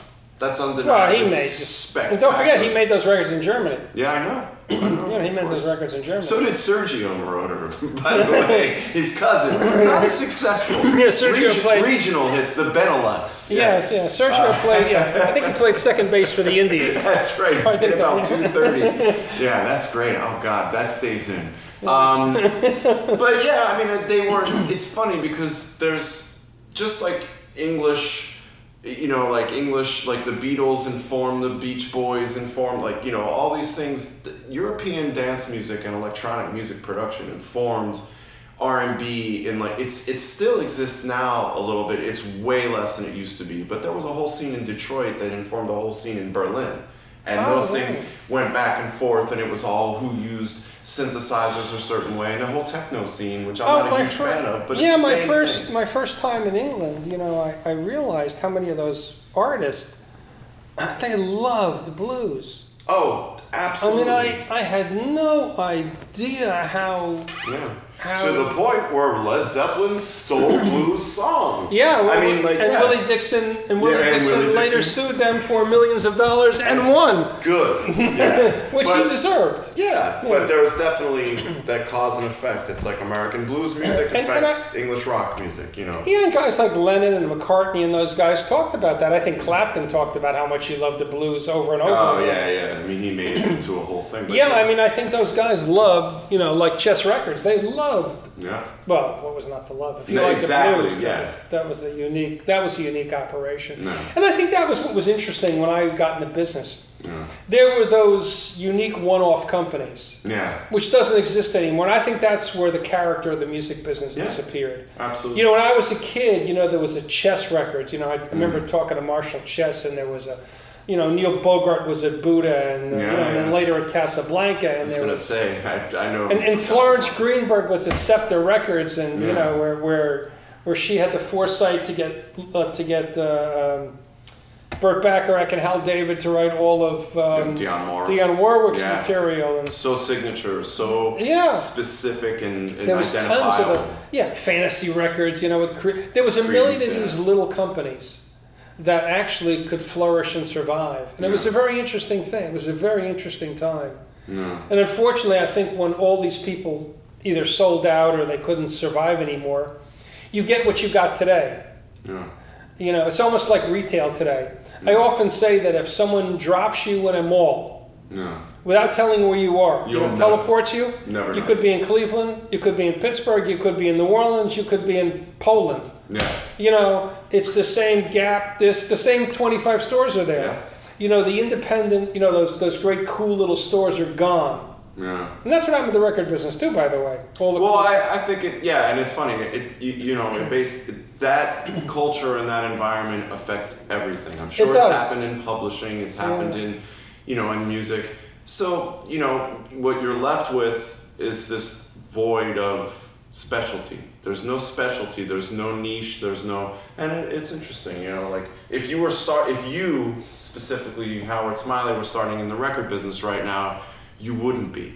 no, I would That, and never. that's probably it in a nutshell. You know what I mean? Like, I, I feel so bad for kids starting in music today. I really do. I, I um, my biggest fear is um, is that music will not have the presence, the place in, in culture as it did. no. You know, there's no way for artists to uh, to, to grow, to learn their craft, to sit, you know, to sit in a Brill building and learn how to write Right. among other great writers to be able to go on the road and play and you know play 50 75 dates and learn their craft and become the next No. zeppelin jethro tull you name it Yeah. No. It's, you know to it's- sit to sit in a place in memphis you know and No. and, and and you know some young guy and write with david porter and, and this one and that one and the other one Yeah. Well, it doesn't. It exists differently now. Now you build a YouTube channel and you get you know fans through a portal that that, you know it's all or nothing. but i don't think that these people are going to have the breadth of catalog No. There's not going to be someone when you when you turn around and look that you know Fleetwood Mac has 15 albums. Yeah. You know, the, Ray Charles has 25 albums. You know, Yeah. I, I don't know that's going to ever happen anymore. And I feel sorry for these kids because I got into the music business because I love music. Yeah. You know, I remember thinking at one point in time, you know, when I was young, I was I was sitting in a car outside of Schwartz Brothers Distributor, talking to oh god, what the hell was his name? He later worked with me at Polygram. He was the head of production. Uh, he he was working for Schwartz Brothers. He was like their GM or something. Okay. And I said to him, man, you know, if I could ever make twenty five thousand dollars a year, it'd be like stealing money Yeah. Wow. wow, you know, I could Yeah. be in music, I could have music, all the free records I want, I'd be around music, and, and it, it'd be, that was really what I wanted for my life. Sure. You know, of course, later on, I wanted to pay that much taxes every month. You know? No. I no. I hear that. But, you know, that, that, that's when the business changed all from, so from being a singles business to being an album business. Right, right, right. And the whole, and the whole, you know, the whole financial dynamic of the business changed.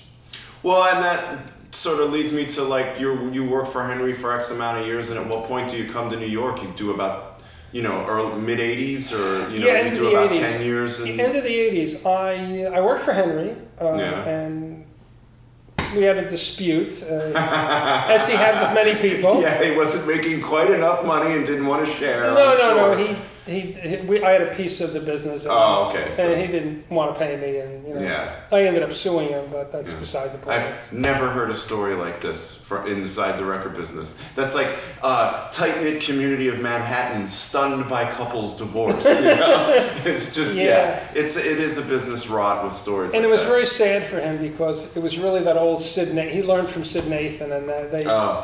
you know, all those guys. They, they, they're- they didn't pay anybody. No. And that ended up to be the downfall. That ended Of up being course. the downfall of the company. It ends up to, being- to be honest with you, because you lose good people. Anyway, so I went into business for myself. I started my own production company for a while. Oh, I didn't know that. Yeah, and I had a couple of hits. Really? Yeah, I had some hits. I had the, I had a bunch of them. Actually, I did the dance version for RSO of "Don't Cry for Me, Argentina" with. Uh, Oh wow. Okay. I, di- I mean the, the Yeah. whole the whole uh, the, the, the Evita soundtrack, Yeah. Is that which ended up being a gold record. wow? Yeah, and, and the, the record, I mean, it was unbelievable how good that went. And I had a, a, couple of, I had a bunch of hits, including one that I loved. I made, I did one for A&M, uh, uh, Har- uh, Howard Johnson, a song called So Fine, which went, which went to number one R&B and crossed the Howard world. Johnson, the tuba? No, no, there was a singer named Howard Johnson. Oh, I was gonna say. I No, know he had I a didn't- couple of hits. Yeah. Great singer, but, you know. Yeah. And actually, Kashif produced that Yeah. record. Yeah. I remember. I got Kashif to produce that first record. That's great. Yeah. he is a big producer. And um, so I was doing that and doing promotion, my own production company, and um, I came to realize that the business was consolidating. Yeah. And I, I was very, you know, I had turned down a bunch of jobs in other places. Yeah. I, for some reason, was in demand, so to speak, or at least I had had enough offers. Right. I had multiple offers to go other places. Right. And I really, you know, I was a Miami boy and I loved Miami and I thought, I'll stay here, you know, I like Miami. Yeah. But when I came to realize that everything was constricting, Right. you know, and, and it was either move to another place or get a job as a bag boy in a Winn Dixie. And those seemed to be my two options. Why not Piggly Wiggly? He- Yeah, well, yeah, there you go. so uh, uh, Chuck Kay from uh, Oh, yeah, from know him well. who was run, running Warner Brothers Music Publishing Warner- Company, Yeah. Warner Chapel. hired me to run the the Warner Brothers office here in New York City. Okay.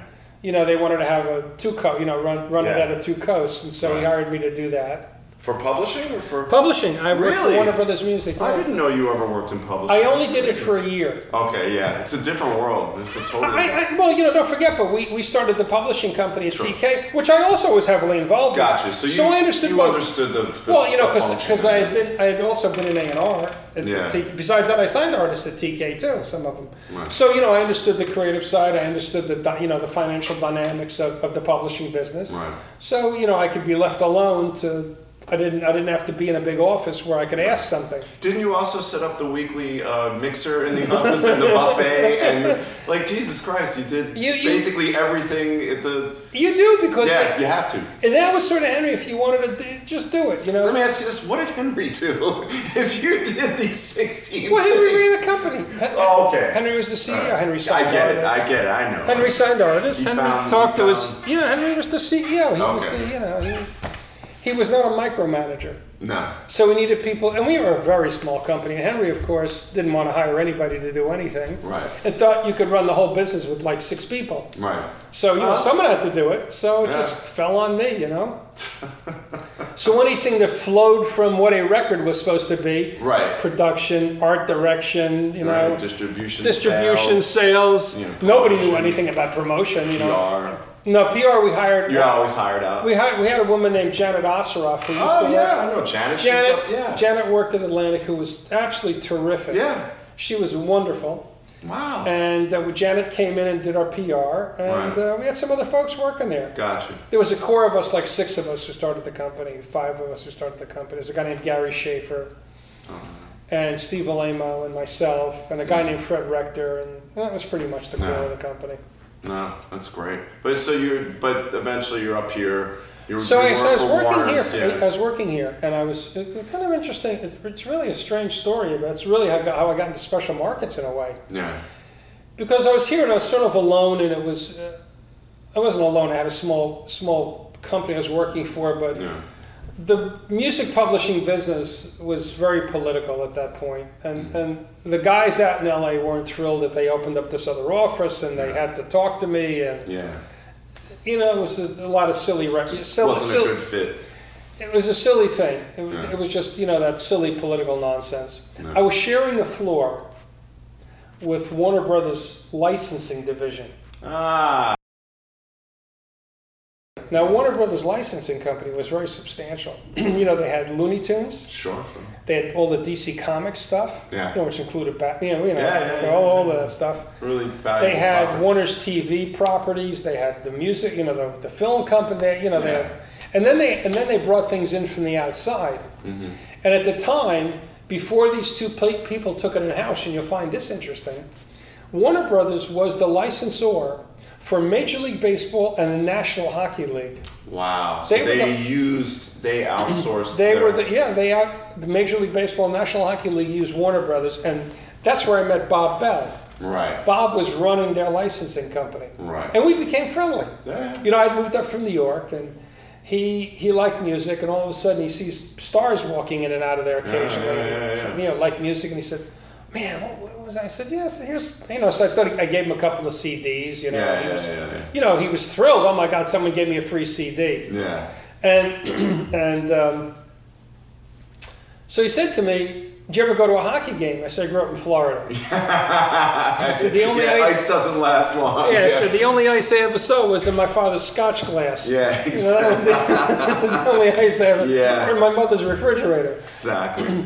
So I said, "You ever see I?" I said, "No." He said, "Well, okay. Two weeks from now, I'm going to take you to your first game. So you're going to start right at the top." Yeah. So he took me to see the the the, uh, the Edmonton Oilers, Oh, who had yeah. They their- were the, that was the That was Gretzky, Messier. You know, like uh, the Grant um, Fuhrer, the Fuhrer Anderson, goal. all those guys. You know, uh, Yari Curry. yeah, Yard Curry. That's that the- I whole was looking team. for Yeah, Curry. yeah, so you know, I, I knew as much about hockey as I did about uh, field Hockey. hockey. Yeah, yeah, exactly. as I did about uh, you know what was that thing with the broom? You know, the Sunday Olympics Curling. curling. Yeah, I knew about equally amount. Yeah, So, that's great. yeah, like I said, it wasn't exactly a huge sport growing up in Florida. No. The Atlantic Ocean didn't freeze over too many times, No. and so uh, we became friendly. And then. About six months into this relationship, he comes to me and says to me, "Now Bob had worked at the National Hockey at, at NFL, Oh, really? he was the number two guy at the licensing at the NFL, and when they, Ah. when they when they when Warner Brothers got baseball and hockey, they wanted an experienced guy who understood sports. Mark, you know, so they. so they sports picked him out. licensing, so they brought him in. Perfect. And it was a good match, and he got to expand himself into the other product licensing too, like you know, uh, you know, Looney Tunes and et cetera, Yeah. et cetera. Entertainment. Yeah, entertainment marketing, right, exactly. Entertainment licensing. So he said to me one day, he said, um, um, I'm giving my notice next week. And I said, Are you out of your goddamn mind? Yeah. Was my first response. Yeah. I said, You've been here 15 years. You run the company. Mm, You, the company does great. Nobody cares about you. Yeah. You know, you don't even, they don't even, you know, like, Yeah. why would you do such a thing? He said, I, I, I, I don't want to do this anymore. I said, man, you should rethink your position. He said, well, I've already had four times. And I have had this conversation with my wife two or three times. Mm, I said, well, do you have something already? He said, no. So he hands in his resignation a week later, and he gives him a month because they're going Right, to have to right, find right. somebody. And about two weeks into this, you know, since I I was on the same floor with him, we were the other company on the floor with the licensing division. It was, Sure. it was our two companies. Right. And I guess I was easier to talk to because I was not in that company. I was not in his company, you know, so uh, so it was easier to sort of talk to him. Sure, you're not someone that's like, you know, you're, you could Yeah, be and- like uh, someone to speak to and. And not, there was no, wasn't going to get around. no. So he said to me, you know, Warner's doesn't want to lose me. He said they've been, they've made me an offer to start, uh, you know, to start something. And so I, I'm going to do something. Uh, I'm going to start this company uh, that's, you know, a licensing company. And um, with them, you know, it's going to be open ended to do Right. anything I want. Oh wow. He said, you know, they have all these properties, and he said, between you and I, it looks like Warner and um, Time are going to merge very shortly. Oh, of course. Yes. So, that's th- yeah. They, they're going to merge very shortly. So this is, you know, no, it's not really for public public consumption yet because nobody really, and I'm, you know, like even Yeah. telling you this is. Oh. But uh, you know, so there's going to be even more properties, and so we're going to try to generate as much right. revenue as possible. You know, he said, "Um, uh, "Would you be interested in joining me?" And I, and as I said to you before, the, the fit wasn't good. You know, Yeah, It yeah, was yeah, you and I, knew and I pretty said, quickly. "Yeah." Yeah. So that's how I met Bob, and then we ended up doing a lot of music stuff. Right. So we ended up doing a lot of that that special markets type things, creating, you know, corporate. Yeah, Cor- yeah. It was that, corporate like you, press I remember getting like because you always sent whatever you worked on. I always got like box sets and Yeah. CD, whatever it was, like Playboy. Like you know, was that later or was that? yeah, that was later. That was that a was polygram. that was polygram. That was but- polygram. But, no, but definitely like there would be things, Yeah. specialty items, like And and not even that, e, even even even s- even doing products with company, you know, it, the the retail products we had with with people who never sold records before. sure, Like like we had the Sinatra box set. Yeah. So I had to talk to the Sinatra people to, to get my the okay for to do stuff, which was pretty Right, funny because you right, know all those guys are like yeah, that's the whole. other that's thing. that's like a whole that's like that's Yeah. like a 1950s movie doing that. yeah, totally. That's right. I was like, But that's great. man. that's like it's and they liked me, you know, because I was, you know, Yeah. sort of uh, fit their mo. You know, Yeah, I was like yeah. a regular street kind of guy, you know, which I was. yeah, I wasn't exactly your basic button-down, uh, you No. know, bow tie Harvard kind of guy. so there was a relatability factor, and they, they trusted me and those. So at that point, that's how we started. Right. And we did unbelievable at Warner's, Bob and I. We started this company. It just it just blew up. It, it did unbelievable.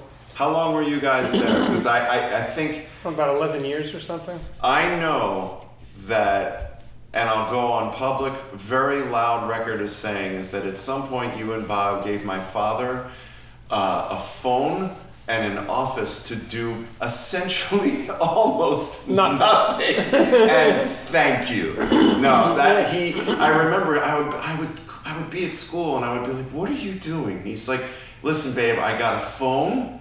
And I'm, I'm sitting, I'm looking at the lovely Howard smiling, and we're thinking up things. That's all you need to know. And it would just like it kept him in business while he was like, you know, launching a label or Yeah. I know he did a couple things, like he definitely helped put some sort of things together, but it always cracked me up. Um, I would never know what was going on. Well, you know, look, I, I'm kind of old school about taking care of my friends. Yeah, yeah, well, you definitely took care of him. That was You cool. know, and I, I uh, Joel was. Uh, I'll never like I forget said, he found me when I was a kid. You know, I was working at uh, I was working at the distri- I was just another schmuck at the distributor. it. Yeah, yeah, yeah. You know, when he identified me and told the Atlantic people, and all of a sudden I was like, yeah. when they called, they called for me. Right. So all of a sudden I He became created a lane of communication. this lane. Yeah, this this whole thing. Oh, yeah, no, that's and that's the thing, you know, like that's the thing that you know I tell. And you, we were Mm-hmm. talking earlier about people, like young people getting into this business.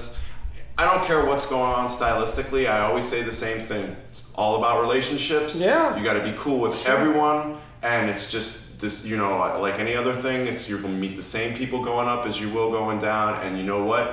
Seinfeld said this on a Barbara Walters special once. He said, "I'm in, I'm on a Ferris wheel, and I'm on the top, and I know what's coming next." You know what I mean? Like you, you just got to do stuff. So yeah, good, good on him for recognizing that you had some. As you know, my son very well, Jasper. Yeah. I've often, you know, he lives in a modern world. But I I've hope so. also, it's right now, yeah. yeah. Well, thank God he doesn't live in the one I think about. Exactly. but I've often tried to extol the virtues of how my generation operated Yeah. because I still think it works. I, I still I still think that talking to somebody, as you say, building a relationship Yeah. is still the most important thing in the world. Absolutely. You know, that's how you know you, you communicate with somebody, they get to know you, they get to like you, they get to buy you. and as you said, like the Jerry the uh, the Jerry Seinfeld thing, my explanation to Jasper was very similar to them. I said, listen, it's a short life and people have a long memory. Yeah, yeah. No, I, You know, I've that's- heard you say that before, and it's totally true. So just it's you know, it's mu you get more flies with honey. Yeah, and so and and and I think that's uh, he kind of starting. He's starting to get that now. He's a senior in college, but he's starting to get that, Yeah. which is terrific. He understands the value of personal relationships. Yeah. But that yeah. But so back. To, all right. So let's segue back into not just my father sitting in. By the way, I met. I did get to meet Lee Friedlander in that office because my father, while he was sitting there, supposedly working for some massive company, was literally just putting together Dornblum Industries. It was Yes. like it was a, it was Sergeant Bilko, and like so in comes Lee Friedlander, and we're wor- working on. A, I, I guess in, technically, I think the relationship with Rhino may have kind of opened up while he was there because we started doing all those box sets for Right. Rhino, and out of no, you know, Lee Friedlander comes in, and we're looking at all the photographs that he took, and I'll never Yeah. forget sitting in basically in your office looking at all of Lee's negatives for Coltrane covers and Ray Charles covers and Aretha, and it's just like unbelievable shit. So thank you from the Dorns for giving a No, phone no, to my no. old man. He, he was Joe was great. No, he You was know, the he was shit. a great guy. I- I- Absolutely. you know, you know how fond I was of your father. Oh, I- I absolutely. don't have to sell you on that. I No, no, yeah, exactly. But so you guys were there for like eleven years. Did you did you and Bob also just like go from there to Polygram together? Well, here's what Or- happened. Yeah. Here's what happened. It is very interesting what happened, and I and I think this is sort of the beginning of the end of Yeah. the record business. yeah, oh yeah. we were doing unbelievable. Mm. And Warner Brothers then, Steve Ross had died. I remember. We He were was sick during the merger, right? Right, Yeah. he was a brilliant man. yeah, he really When was. I dealt with him a little bit, he was a brilliant guy. Yeah. And then the second guy in command was was the guy named there, there was the two guys Was it- at the time, Yeah. Nick Nicholas, Yeah. who blew himself out of the water Right. because he so hated the music business people. You know, Yeah. he was the Time magazine guy. And if yeah, you know everybody the at Time music magazine, business, Yeah. is has an MBA from Brown, Yeah. and they show up exactly on time. Yeah. You know, they can write a you know a 50-page memo on secondary usage of toilet paper. Yeah. And it's done on time, and you know. And then you're dealing with music people who are like, Yeah. it's not the culture. No. And he hated the culture. So he tried to put the record business in play, and the board threw him out, Yeah. you know, because it was throwing. And so then you had Gerald Levin became the president, Right. who really, frankly, didn't. He was not up to the other guys. Right. I think he, he, he was a good maintaining guy, but he, he wasn't the. He was a good second in command guy, but he wasn't. trying to make a basketball analogy right now. He was. He, he was. Yeah. Not a. Yeah. Yeah, he was a Scottie Pippen. He Yeah. wasn't the Michael Jordan. Uh, oh, I would figure Scottie Pippen would be a compliment. All right. Yeah, Yeah. you know, but, well, he wasn't the dummy. I mean, he certainly had. Yeah, he was there But he for- was a secondary kind of guy. Right. He, he was the second in command guy. And at that point, so he he, they Warner Brothers got in big trouble one time when Steve Ross was there, and uh, they they made uh, and they got in trouble with. Uh, uh, it wasn't the FCC, but the, you know they were the ta- you know the government and everything else, Oh, and IRS and the, E the IRS, everybody. They got in SEC. big trouble. So, and so he he hired somebody from Bob Ca- from Governor Carey's office, a guy named Bob Morgado, Uh, I was gonna. I was gonna say. I and made him president of the company. He was. Now he made him president of the record group, Right. and basically it, it was a it was a. He might he could have made your aunt the president of the record Exactly. It's because like- you know because you know he had.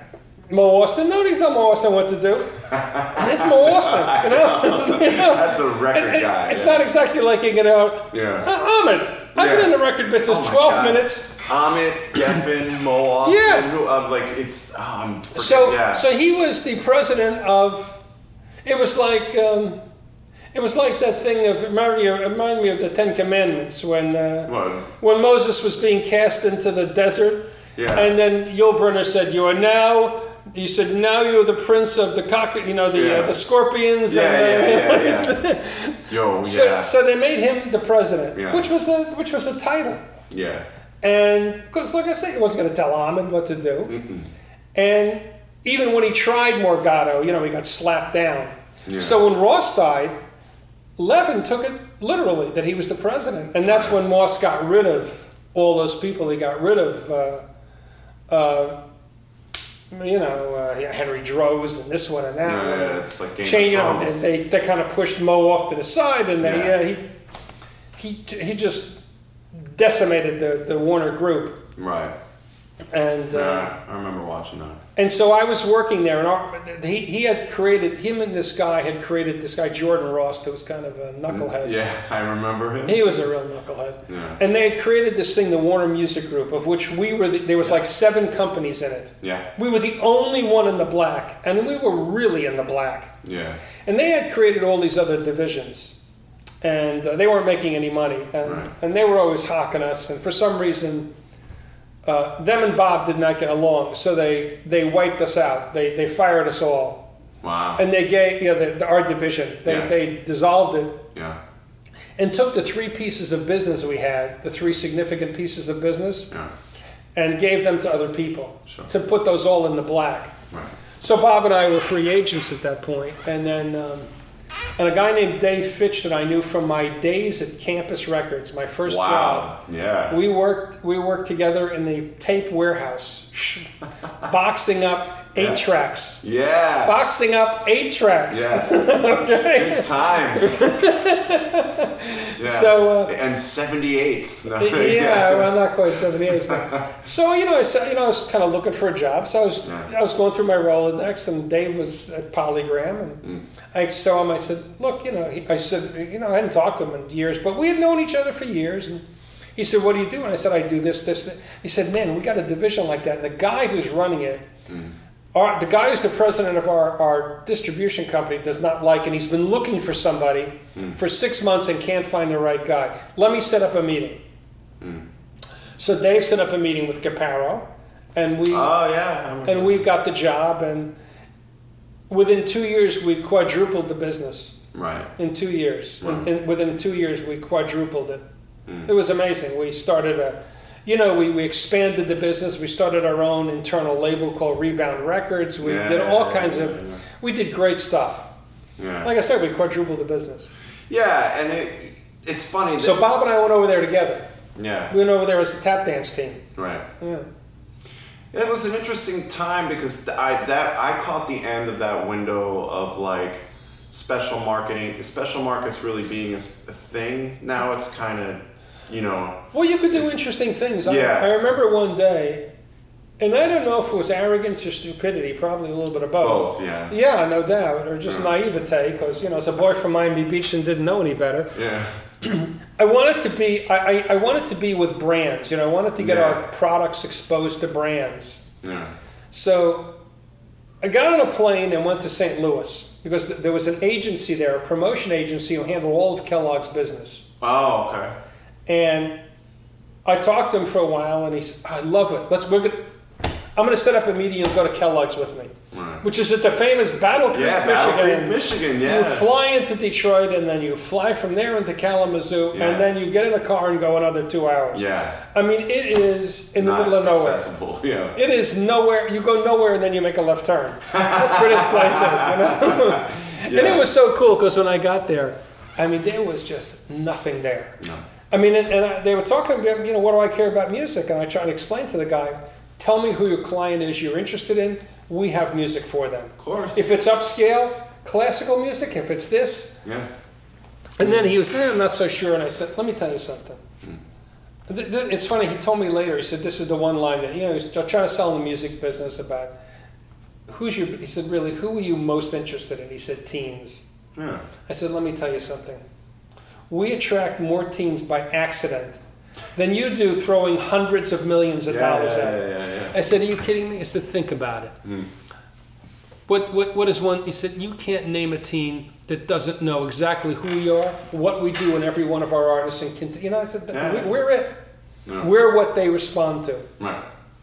So we, we created this, the first of many promotions, but it was funny. The first promotion we did was, um, was on Pop Tarts. And I always say it was very interesting because, you know, we in the record business, when you sell a half a million of something, man, we throw a party, we congratulate each other, we give them a record, you A know. million Pop Tarts. Yeah. yeah. They, they have a rollout every, s- every, every quarter. Yeah. I I think the rollout, the rollout was 140 million. Yeah. You know, 140 million. I- you know, I- it's not- it's, it's why so many people that we'll talk to as adults that are in other industries, you know, they'll. I, I, I lived surrounded by lawyers and brokers, and they're like, "What do you do? Like, why are you excited about that? That's insane." Yeah. 140 million pop tarts. Yeah, in one quarter.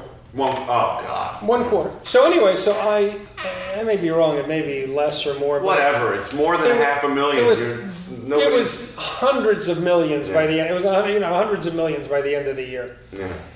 And I said to him, "Well, look, why don't we do this?" He said, "Well, I don't know what to do." I said, "Let's cover your bases. Yeah. Let, give me. I'll give you six artists, and they'll cover everything. Right. We'll get a pop artist. We'll get an R and B artist." I said, "I said who eats pop tarts?" He said, "Every every Ev- teenager." Everyone. Yeah. So you know there was a, I used and, and at that point it was kind of interesting because In Vogue was just starting to break, so we had In Vogue and, and a bunch of other artists, right. and we created a thing where I said, well, we want this to be ongoing. So I said, can I have the back panel of the, of the Pop Tarts box? They said, you you got the back panel. That's what you can use. Can I have the whole back panel? I said, yeah. So what I said is let's make let's make a series out of it. So we'll make a baseball card with Right. a perf in the back of it.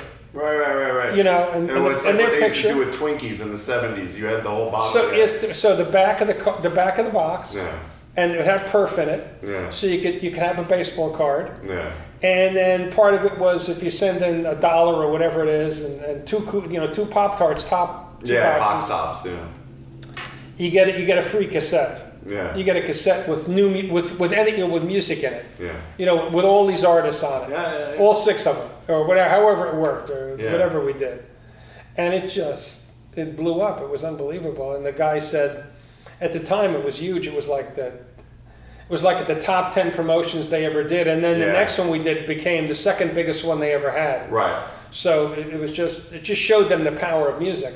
Oh yeah. And I, I always think like you know because you were saying when you, you were Warner's like they you guys are way in the black and I always think that all the other div- it's like Game of Thrones all the other divisions are basically pissed at you because you're finding ways to use music, and then you might lose 10 million cassettes on a thing, and they can't even sell, you know, 300,000. Well, I would tell you a funny story. The second promotion we did, we did with a, a brand that they were just ex- they were just putting out called Cinnamon Mini Buns. That's still out there now, Yeah. and they wanted to do something. And the idea was, if you send a box, whatever it was like, we had cassette singles in those days. If you Yeah, remember, cassette singles. Yeah, we cassette called them singles, cassette right? Yeah, right. Strange. All you do is send a box top back, and you get a cassette single. Yeah. And so, you know, and they paid for it. Of course, yeah. And they, they gave us whatever it was, two bucks for the single, Sure. for the thing, and you know, we made the we made the, anyway, so all of a sudden they didn't know how good it was gonna do. And I got Yeah. an order. It was the second largest promo the second largest rebate percent highest rebate percentage Yeah. in the history of Kellogg's next to Star Wars, which was number one. Yeah. It's, And it, it just never stopped. And these guys were like amazed. They were so Yeah. dazzled. And the cool thing about Kellogg's is when I was a kid, so the Kellogg's had like this little, like, you know, uh, sort of like historical little museum, so to speak. Sure. It, Which it, is a it's- it started as like a health retreat. Wasn't he like, you know, you came and ate He was a cereal? doctor. He was a doctor. He was a yeah. doctor. I, that, that's all I do know. Yeah. But so I walked in there and I was saying to the You guy, went there and you ate cereal. It's the best. Well, the funny thing is, I, I walked in there and I said, "Man, you know, when I was a kid, I used to my favorite. I used to love Kellogg's. I said I there was some, I forgot whatever it was, Rice Krispies or something. Mm. yeah, yeah, yeah. They used to have these things. They had a submarine and they had a, a, a scuba diver, Yeah. and it was made of plastic. Yeah, and there was a yeah, hole at the yeah, bottom and it's- with a metal piece, and Yeah. you put baking soda in Yeah. it, and you closed it, and the And baking you- soda would Yeah. because of the way baking soda works, it would sink and come up and Yeah, sink and yeah, come yeah. up. Uh, And I- the you know, chemical reaction. Right, I They was- still had that when I was a kid, just to give you yeah, an idea. oh, okay. And I Yeah. said that was the. co- I thought that was the coolest thing on the face of the planet. I bought. I mean, I made my Wow, mother. you were easily impressed as Well, a child. shows you that I was certainly that. Yeah, that being that narrow-minded and certainly was bode well for me being in the music business. That retarded, you It's know. all, Oh, yes, it's all uphill from here. Yeah. Yeah, you know, I guess Um, I guess that. So you know, so the guy says to me, "Oh yeah," we, he said, "Look, we have it under the." So he gave me a couple of them. Oh wow. It was so funny. So he gave me some of those. So when I got home, yeah. you know, Jasper was really just a small boy. At Yeah, the time. yeah, he was yeah. Three years old, and he was taking a tub. Yeah. And I got bought some baking soda. And I said, I have, you know, because they gave they had these things still laying around Yeah. from hundred years ago. I'm sure. And he fell in love with it. It's Yeah. the coolest thing in the world. That's so yeah, you know, funny. the submarine and the thing went up and it went down and it went up and it went down. You know. Jesus Christ. Well, let's see George McRae do that for you. yeah, yeah, there's yeah, not- All right, so I have one last Final thing, and we'll question. wrap this up. okay. True or false? This is the strangest thing attributed to you. Yeah. Were you on the 1968 Olympic team playing highlight?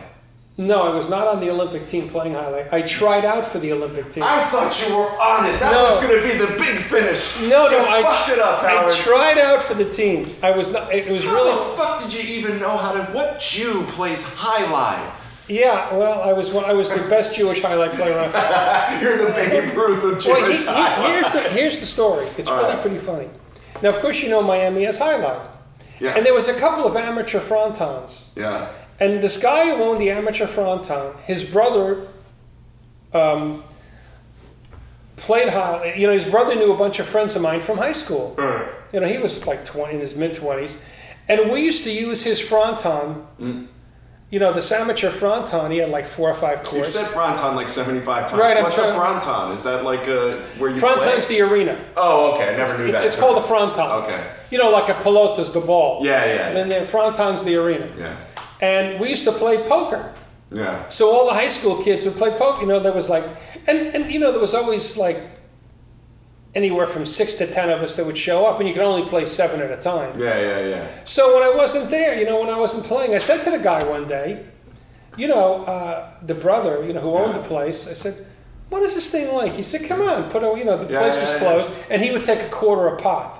Yeah. Every pot he would take twenty-five cents out, You're right, right. which he got rich for, I guess. You know, Yeah. this is back in the '60s, Yeah, mind you. yeah, that, that adds up. And so he took me out there, And he said, "This is how you do it." And I started to do it. And he said, "Man, you got really natural ability for this." Yeah. And you know, of course, I was You're a good athlete. I mean, was you play a decent- baseball, basketball. Yeah, I play, you know, I did a, so I was a good athlete, and that Yeah. long arms, which really was a big help. Yeah. Because you create this whip. Sure. I was have like, you know, arms for somebody six six. Yeah. And so he said, You're really good at this. Yeah. And he showed me how to do it, and he got this player named Anchia, who used to work for him sometimes, one Yeah. of the guys, Yeah, who yeah. taught me how to play. Wow. And so then I, you know, all of a sudden they decided the. Here, here's the weird thing about the Olympics, and I don't know if this still applies, but wherever, whatever the home team is, Mm-hmm.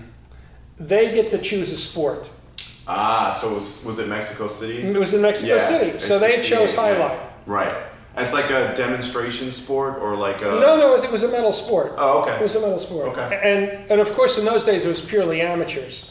Yeah. But the, the unfortunate part is that a bunch of Cuban professionals had come over who didn't admit to being professionals, and those are the Right. ones that made the team. Oh, okay. a bunch of those made the team. But the funny part is, is that you got to remember it was in it was in the '60s, and in those days, I was a long-haired commie pinko, you know, and everybody else looked like jock-like. Yeah. So I had this helmet, you know, as a white. The, the Yeah, helmets were they're- kind of they, they're they're, kind of weird. like they're kind of like somewhere between a like a like a, a, a what do you call it helmet? Something like a, a racing helmet. right. Uh, But they had like seven layers of, uh, of uh, uh, uh, fiberglass in them Yeah. and um, it's all white. Yeah. And mine had peace signatures, on, peace flags on it, and Grateful Dead stickers. And, Really? That's oh yeah, great. I mean, you know, and I had these, I had these ecology socks. You know, the green and white. Oh, right, right, they're right, green- right, right. And I would play in those. Oh, boy. And you know, Yeah. it started off at about six frontons. You know, it was a thousand people tried out, Oh, and it got really? down to the last sixteen people. and you were in And the. I was in the last 16. Oh. And then all of a sudden, I get this guy from the American Olympic Committee come up to me and say, uh, Yeah. We might not be ready for you know, anti Vietnam. Well, you know, uh, we'd Yeah. like, you know, we'd like you to cut your hair, and we'd like you this that, and the other thing, and Yeah. you know, uh, is it- are you gonna? I said, no, yeah. I'm not gonna do that. Yeah. You know what? I got I got Casey and the Sunshine Records to make. I'm out of here. Well, at the time, it was pre that. I know. I'm it was just pre, saying. it was like, pre that. I But got the funny other part work about to do. it, he's preaching me all this shit, and I just come out of the service. yeah. yeah. There you go. So I had just come out of the service, so I Yeah. said, by the way, I'm a veteran. Yeah. So save that speech for somebody else. Yeah. And of course, you know, it was the 60s, and I didn't want to hear his crap. And, you know, I Yeah. was a young guy, and, yeah. Yeah. you know, I was a teenager still at that point. And uh, so I tried out for the team and got to the final 16. And I, I, I'm telling you, I would have been on the team if it wasn't for If the you Cuban- cut your hair and you yeah. Oh, No, if it wasn't for the Cuban professionals, I would have been on the team. But Wow. it was fun. I enjoyed it. And yeah, you know, I, I so this is my strangest factoid that I tried I- I- out yeah, for an that is- Olympic team. Who your father told you that story? Oh yeah, no, Yeah. I've known that for years. Because the other thing is, I always remember hearing you talk about facing Steve Carlton as a as a batter. You know, because he. I also played against Bucky Dent in basketball. Yeah, but Steve Carlton actually pitching to you is a little different than playing against Bucky Well, Dent in I, I would like I basketball. would like to have a great story to tell you, but you don't. but I don't even need to hear you tell me that you But- don't. but whatever he was doing had nothing to do with whatever any of us were doing. When Carlton was 17, I'm sure he would have struck out some of the And I was 27 a, Yankees. I was a boy. yeah. I Yeah, was yeah. like in my first year, and he was at Oh the end. yeah, that's right. Because he was our he went to the Cardinals by like. I, I was a, yeah. I was I was like a freshman, and he was a senior. I mean, he- Yeah, no. I had never seen anything like that in my life. I You mean, know I'm what? telling you, in his senior year, he must have had five no hitters. Yeah. I'm just taking a wild guess. Right. He may, uh, or one hitters. What- Yeah. He, I, I played against some great athletes in high school because Miami always generated great athletes. yeah, yeah, yeah. You know, I mean, I played with at least a half a dozen, eight, ten guys who went on to play some of sundry pro sport. Sure. And I never saw anybody who was that dominant. No, I, I would. He, I would he, be he surprised. was it was so extraordinary. I mean, I, I- I mean, fouling the ball off was an accomplishment. so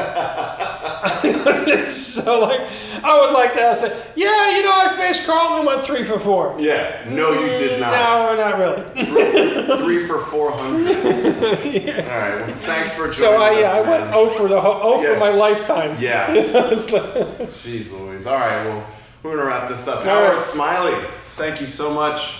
It's awesome.